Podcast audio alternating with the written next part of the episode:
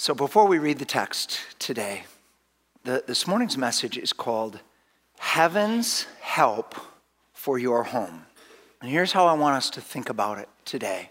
In Genesis chapter 12, God gives this promise to Abraham, a number of things about him and about the land, and, and, uh, but he, he ends the promises with this In your seed, every family on the earth will be blessed. In your seed, speaking of Christ, speaking of the one that is going to come from the line of Abraham, that in Christ, God's plan is to release a blessing, to release favor, to release heaven's help for every single family.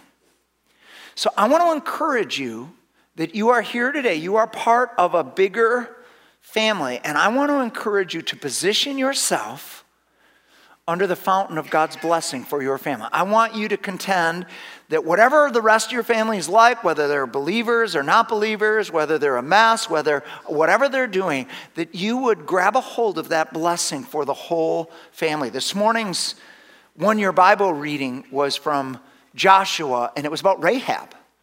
And Rahab helped these spies, and she protected them when the, people of Jericho were looking for them. And here's what she says to the two spies She says, We know that God is the Lord. We know that He's with you. Everybody's terrified in this city. And here's what I'm asking for you because I have protected you. I'm asking for my family. I'm asking not only that I would be safe, but I'm asking that my mom and dad would be safe my brothers and sisters would be safe, my nieces and nephews be safe, everybody in my family would be safe. And here's what the spies say. Done. You here's but here's how it works. You need to get everybody into this house. Everybody into this house will be protected. You get them here, and we will make sure, as long as you stay loyal to God and loyal to us, we will get everyone in your family and make sure they are safe. Guys, salvation in God's mind has always been a family plan. Everybody needs to get in, everybody needs to get into Christ, but God puts them on his list. Here's what it says in Acts 16 31 Believe in the Lord Jesus, and you will be saved. You and your family. So I, I want us all, whatever relationship, Rahab was not married, she didn't have children of her own, but she claimed the blessing for the whole family. And so, as we could we stand together in honor of God's word? And we're gonna we're gonna just do a few scriptures here from Ephesians. Nevertheless, each individual, this is Ephesians 5, starting in verse 33. Each individual among you also is to love his own wife, even as himself, and the wife must see to it that she respects her husband. Children, obey your parents in the Lord, for this is right. Honor your father and mother, which is the first commandment with a promise, so that it, be may, it, so that it may be well with you and that you may live long on the earth. Fathers, do not provoke your children to anger, but bring them up in the discipline and instruction of the Lord. Would you pray with me, please? Lord, I thank you for your tremendous love and the grace that you are willing to pour out on the human race in Christ. Father, we are here today saying, Lord, get us under the fountain of your blessing. Not just for us, but for our entire household. Our grandparents, our children, our aunts, our nieces, our everybody that's related to us. Lord, we want to claim every one of them for you and for your blessing and for your grace. Pour out your spirit on us in this service, we pray. We'll give you all the honor and the glory and the praise for what is done here. In Jesus' name, amen. Amen. You may be seated. Point one How do I get under that fountain of God's blessing? First, model and teach honor. So Paul says the first commandment with a promise. In Exodus chapter 20, it gives the Ten Commandments, and nine of them have nothing attached to it. It's just do this, don't do this, don't do this, don't do this, don't do this. But right in the middle, there's one commandment that has a promise with it, and it's not a small promise, it is a huge promise. Honor your mother and your father, and it will be well with you on the earth. You'll have a good life, and you will live long on the earth. Honor. What does it mean to honor? Giving your parents honor means recognizing the place God has given them in your life, to respect and esteem their position, regardless of whether you agree with them or whether they are currently doing what you want them to. When you honor the position of your parents, you are honoring God, and God will bless you. Regardless of how good your parents are or how good they're doing, if you honor them, if you seek to honor them, God will honor you. Now, here's the difficult thing about honor in our culture our culture does not understand honor. Here's what's going on in our culture right now I will only honor you if you agree with me and if you agree with my opinion. And if you don't, if you don't see it the way I see it, then I will cancel you. So, what we're really saying is, I'm only honoring myself. I can only honor you if you're in agreement with me. If you see things the way I do, then I will grant you. So, it's, it's all about me.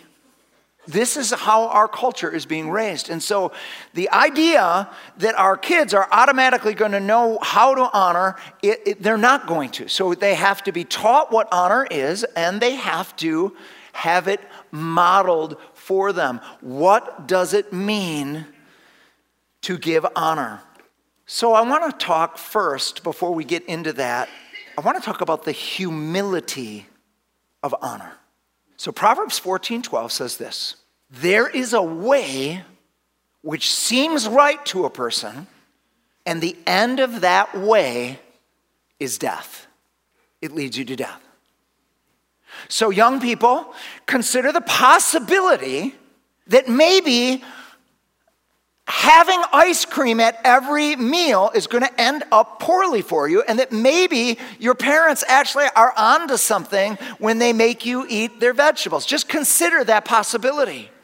There's a way that seems right to you, there's a of what you want to do, but maybe the end of that way, maybe, is not good for you. And maybe your parents are there, and, and maybe they've lived a little longer, and maybe they've got a little more experience, and they can see the end of current choices better than you did. And so, so even though you disagree with them, consider that maybe I need to honor them and obey them, even though that's not what I want right now.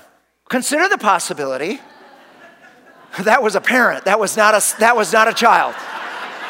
That was, that was not a child consider the possibility that even though if you got to do what you wanted to do, you would stay home and play video games, that going to church is actually good for you in the longer term. And, and developing some of these disciplines where you show up even though you didn't want to be there, that God has good things for you, and that, that sometimes we are called to do things that don't, they're not what we would choose for ourselves, but somebody older, somebody that God has given a position, sees things more clearly than you do.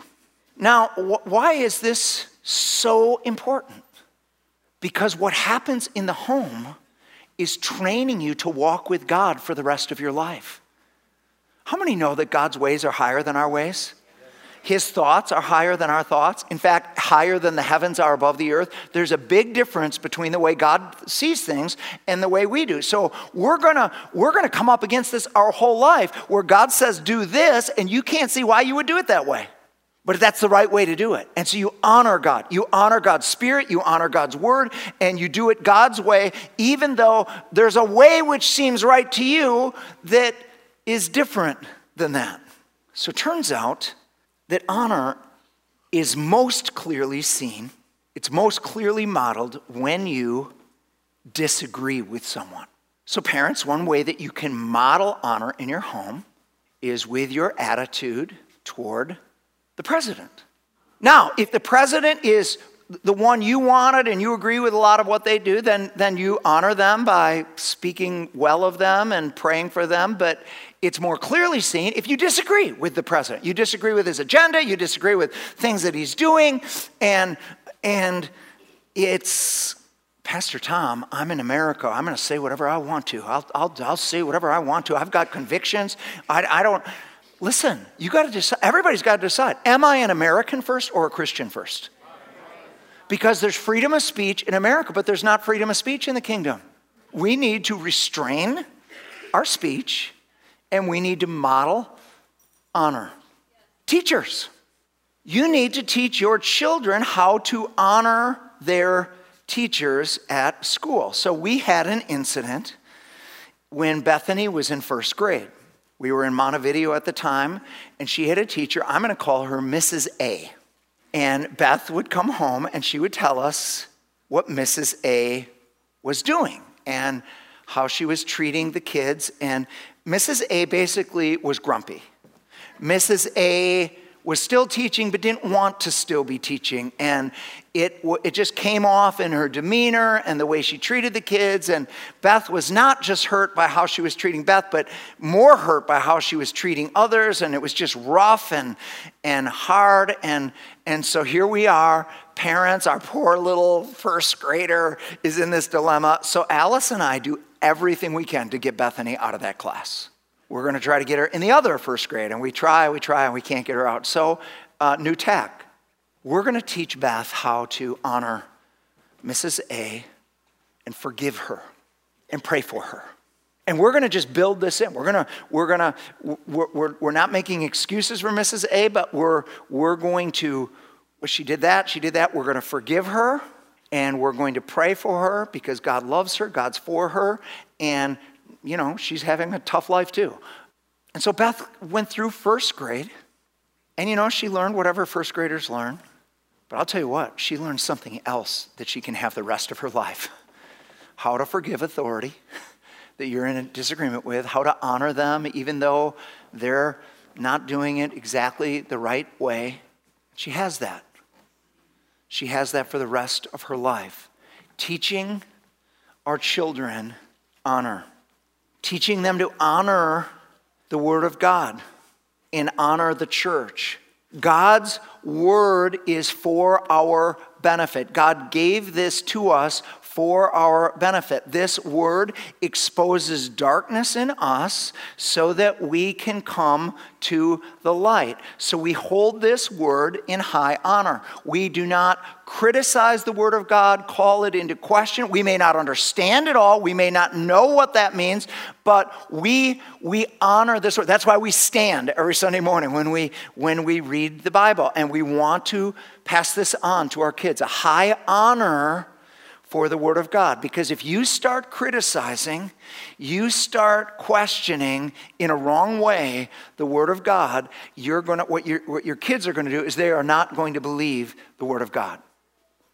Now, let's talk about the church.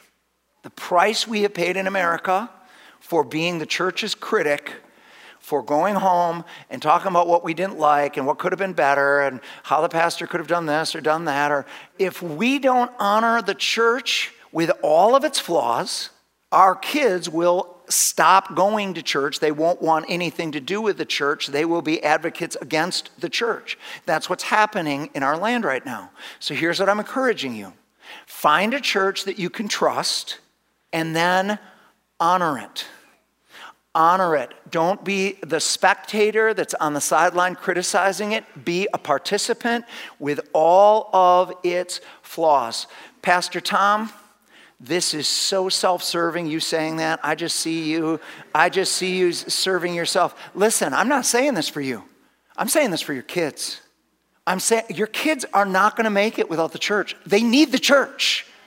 They need to be, participate in the church. They need to be able to overcome the failures and flaws in the church. There are no perfect churches, but this is what Jesus is building on earth. And so we, we, we need to come alongside and not be the church's critic and judge, but recognize listen, whatever the flaws the church has, the church is God's gift to expose darkness, to bring us into light.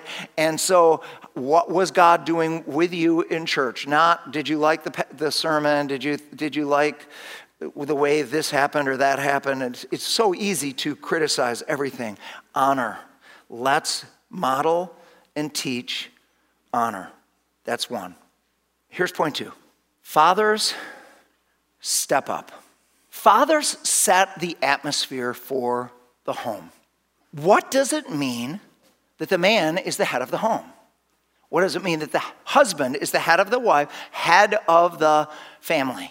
Certainly doesn't mean that he's her spiritual head. Jesus is everybody's spiritual head. You got a direct connection. It simply means this God is holding the man responsible for everything that happens in the home. On Judgment Day, the man will give an account for what happened on his watch in that home. The wife will give an account for how she helped the man that was responsible for that home. Ephesians 5 25 through 27. Husbands, love your wives, just as Christ loved the church and gave himself up for her to make her holy, cleansing her by the washing with water through the word, and to present her to himself as a radiant church without stain or wrinkle or any other blemish, but holy and blameless. Jesus takes responsibility for the church. He puts it on himself to make his church beautiful. So he's very careful how he speaks to his church. He's very careful what he says and, and the tone that he uses. Men, your words are way more powerful than you think they are. And not just what you say, but how you say what you say. God wants your home to be a healing home. He wants it to be a place where your children feel safe. Like I can share whatever is on my heart, whatever I am going through. This is a safe place. My dad is for me. My dad would do anything, sacrifice anything for me. We need to make the home safe, men. We need to, Jesus went to the cross first. We need to be the first one to apologize. The first one, when we do something wrong, to say, I am sorry, please forgive me. We need to be safe so that our children can flourish under our care and our wives can flourish under our care. Psychologists give the definition of a dysfunctional home. A dysfunctional home is a home where you're not allowed to talk and you're not allowed to feel. We will tell you what you can say and what you can feel. And if we don't agree with how you're feeling or what you're saying, then we need you to stop talking because you're wrong and I'll tell you what's right. And, and you, make, you make your home a place that people don't want to be. It's a place of walking on eggshells. It's a place of, of intense pressure because dad is demanding that everybody line up to a certain thing. Let me tell you about the father's home. We got it on the sign come as you are. Come as you are. David is the man after God's own heart. We have David's heart in Psalms. David is, Psalms, he's, he's experiencing it all, isn't he? David is angry. Kill them all, God. Kill them all. Kill their babies. I, throw them off cliffs. God. I mean, he's just raging angry, and then he's sad, and I'm despairing, and nobody cares for me, and nobody loves me, and he's, he's just, he's all over the place in the Psalms. Does God approve of everything David's saying? No, but he validates those feelings. I understand you feel that way, son. Let me hear it.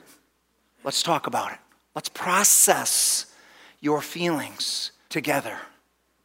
This is called a safe home. This is called a home that people want to be at. Your friends, friends, your children's friends want to come because there's something in that home that says, God loves me and God is for me, and that I don't have to pretend, I don't have to perform. It is a healing home. I want to give you three ways that, that fathers provoke their children to anger. So, fathers, it says, don't provoke your children to anger, but rather raise them in the discipline or the training and nurture of the Lord. Three ways fathers provoke their children to anger. Number one, when they speak in anger or discipline in anger. Here's the thing, Dad discipline is not so that you will feel better. You're angry, you're frustrated, I'm gonna whack them so that I feel better. Because then I won't be angry because I punished them the way they need to be punished. Or I said what I needed to say and it feels better because that's what they deserved to hear. Listen, never ever discipline in anger. Process your anger with God. Take your anger to God. Get right. Recognize how powerful my words are, how easy it is when you are frustrated, when you're beyond yourself tired. It's easy to give in and make your home a very unsafe place and break trust with everybody. And, well, they have to forgive me because they're Christian. Yeah, they can forgive you, but they don't trust you still. Trust is precious, it's fragile. So you need to men, we need to process our anger with God. We need to process our wounds with God, our frustrations, whatever it is we're going through. We need to process that with God so that we can be there for our kids to discipline them for their sake, not for our sake. That's one way that you, you provoke your kids to anger is when you discipline them in anger. And that moves to number two, inconsistency. So let me tell you about the home I grew up in. We had six, six children, four older and, uh, than me, and then was a, a stillborn. Mary was, was born stillborn. And then it was me and Jimmy at the end. And uh, my dad was the oldest of nine children growing up, and his father was an alcoholic. And they grew up in the Depression, and they were literally at the verge of starvation. Although they were always getting help from the county, they were always. And so my dad had to kind of be the man in the house, and so he developed lots of defenses and, uh, and then in, he, he ran the newspaper in Milton. He owned and ran the newspaper in Milton, and it was never a very profitable venture. And so we were always, he was always under a lot of stress, always working very, very long hours. And so there was one rule when dad got home at night, and that is don't bother dad. Do not bother dad. We always had dinner together. He insisted on it. We were all there. If you weren't home for dinner, that was one of the hugest violations. You, you got a spanking for that one sometimes. But after dinner, dad sat in the living room couch every single night. It was the exact same thing. He had a glass of wine, he had his paper, and that was dad's time. No one bothers dad during that time. So we were all a little terrified of dad because he was very inconsistent. He was too tired to do discipline most of the time, but once in a while, he would get triggered. We're Irish, and he, that temper would go like that. And I saw him beat up Mike, I saw him beat up Katie. I, it was just crazy. Like he could go off. And so you could push him, push him, push him, but if you triggered him, that, that, that was so here we are. It's, it's after dinner one day. I'm probably about eight, maybe 10. And uh, my sister Sheila, does anybody remember the milk jugs that had a handle on top?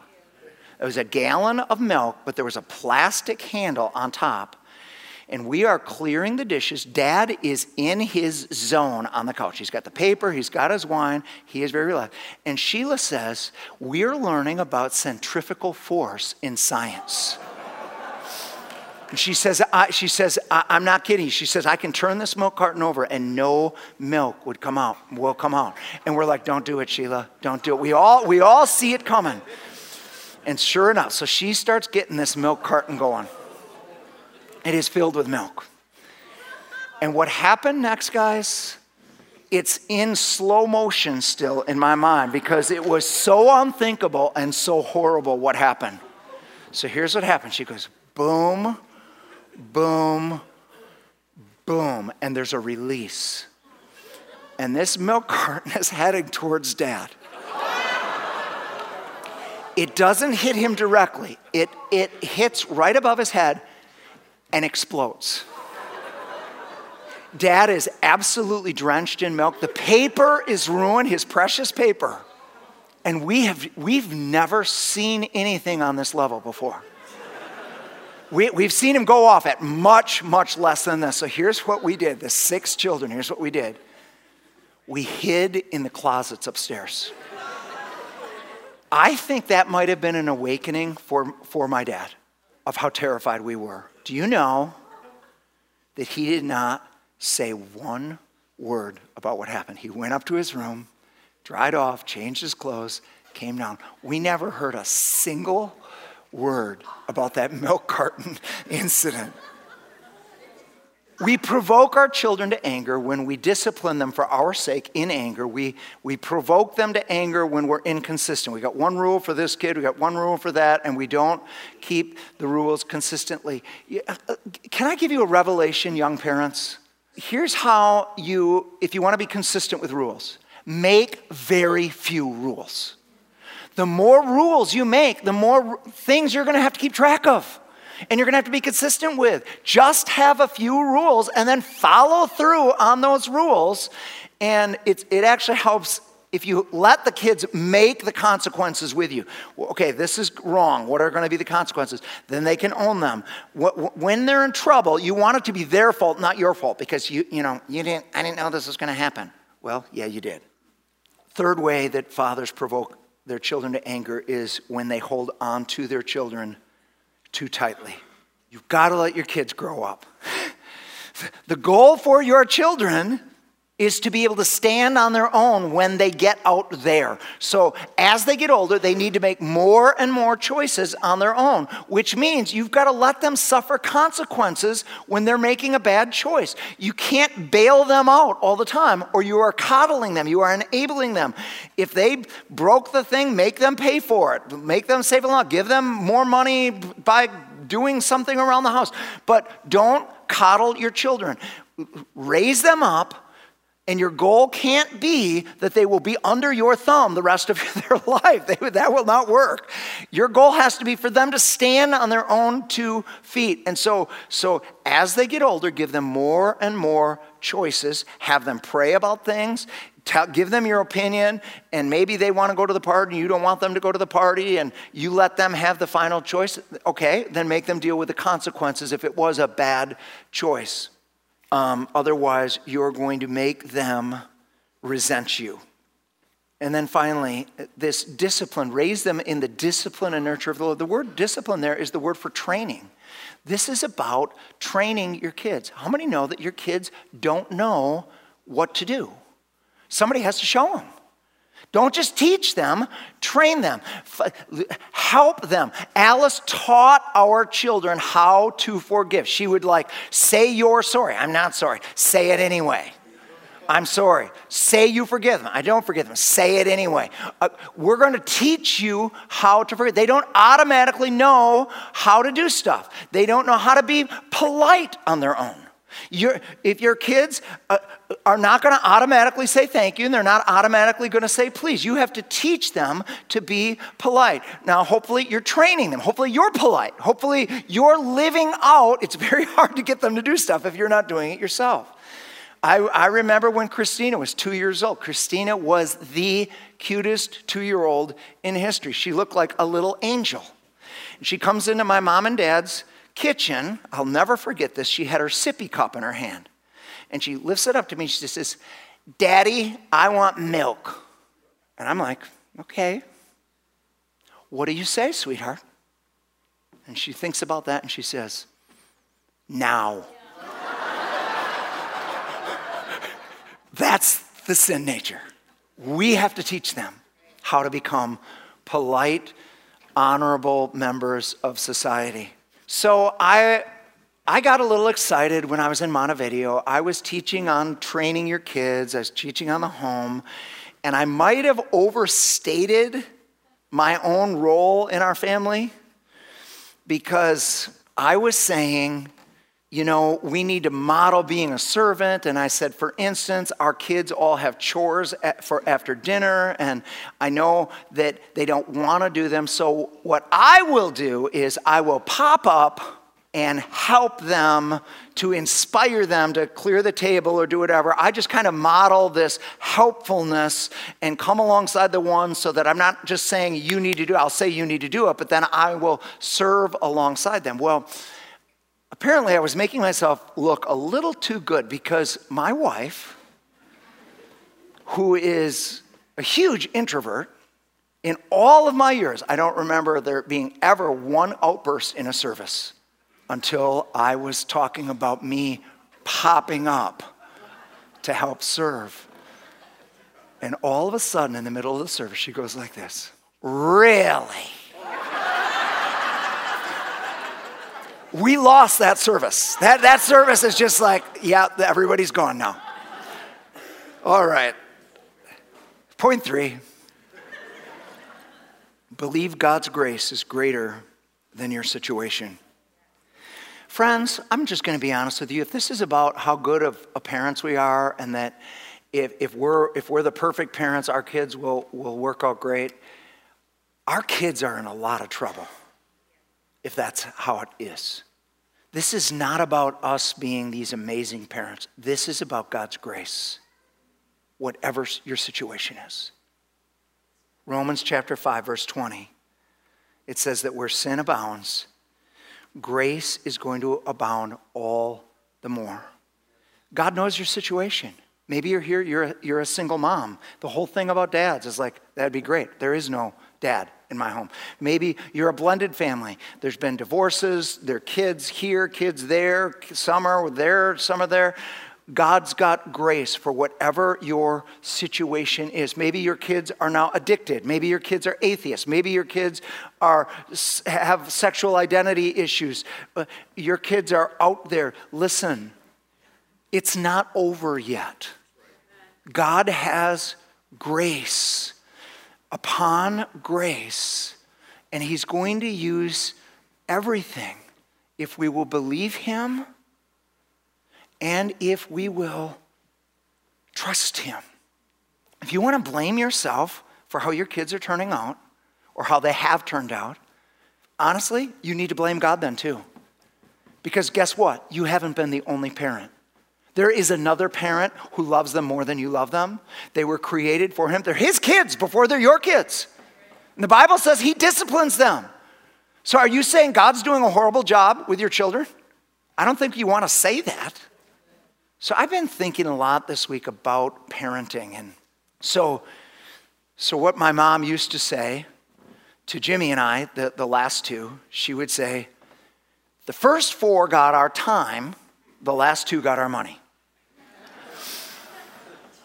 Mom and dad tried really hard with the first four. By the time Jimmy and I came along, they were just exhausted. I called Jimmy and I free range children. it was just like, Mom, I've got a problem. And she's like, Why are you coming to me? Just solve it. You know, I, I've got my own problems. And so we just kind of, but there was less financial stress. Uh, the paper was making it now. We were doing a little better. And so we, Jimmy and I just, we just kind of took, we were horrible. Anyway, whatever. Um, and I was just thinking about Alice and I became parents. I was, we were both 23 when we had Matt. We had four children before we were 30 years old. And we come into it with all we have is how our parents parented us. And I'm like, God, this is the plan? People that should not be parents are parenting? People that don't even know how little they know. We were absolutely clueless. We were underwater with how hard it was going to be and how difficult it was going to be and how many issues there were going to be. We knew nothing. I, honestly, I just think I think God enjoys it. I think God's like, let's just see what happens. yeah, yeah, let's get her pregnant again. Let's just let's just see what happens. I, I, I honestly think that he is not as stressed out as we are. I, I think he understands that something has to give and that he's, he's, he's just got this, this whole thing in his hand. And I think we need to, as parents, I think we need to laugh more. I think we need to enjoy God more. I think we need to enjoy our children more. And I, and I think we need to believe that the grace of God is going after our kids. The grace of God is able to track them down when you and I can't track them down. God is amazing. This last week, I heard a story from Pastor Derek about a young lady in our church. And uh, I said, Derek, can I, would you ask her permission? Could I share this story? And she immediately said, Whatever will help other people, I want it to be told. So, this is a young woman raised in this church at ALCS, just kind of went astray in high school and became confused about identity and changed her name and moved out west and, and just was, in her words, running as far from God and as far from the church as she could. But she had an experience a year ago, about a year ago, where God spoke to her. And here's, I wrote down exactly what God spoke to her. You can keep running and hiding, but I see you. I'll find you no matter what disguise you wear. I'm right here. Last week we talked about God's tenderness in the wilderness. What I didn't tell you about the context of Hosea 2:14, this is a, a prostitute. This is a, it's all about Israel being a prostitute from God, going off on her own, doing her own thing. And this is God's response to running as far away from God and the things of God as possible. Is God says, I'm going to use the wilderness and I'm going to speak tenderly. What she told Derek was this something broke inside of me. And I, I didn't want to I didn't want to live that life anymore. And so I'm coming back into the area. When she told Derek who it was, she was using her given name at birth. And she said, I just want to be a blessing. I want my children to be raised the right way. I want to serve in any way I can serve. And you know what the Bible says about the, the prodigal son? It says that the father saw him while he was still a long way off. It doesn't matter how far you are from God right now. It doesn't matter how much running you've done to stay away from Him. It doesn't matter that you've said you hate God, you hate your parents. It doesn't matter. It doesn't matter how far away you are. God sees you. He validates you. He sees all the forces that you are dealing with, even the unseen forces that you don't see, that are trapping you, that are, that are causing all of this angst and confusion. And God says, I see you. You can keep running if you want to, but I'm not going anywhere. I'm not going anywhere.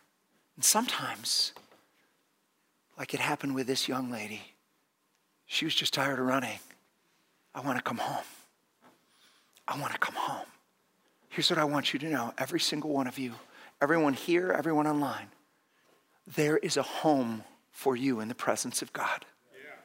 There is a home for you in Jesus. There is a blessing. When God thinks about you, He's not thinking about punishment. He's thinking about, I want them in my blessing. I want them in my favor. I want them home, safe with me.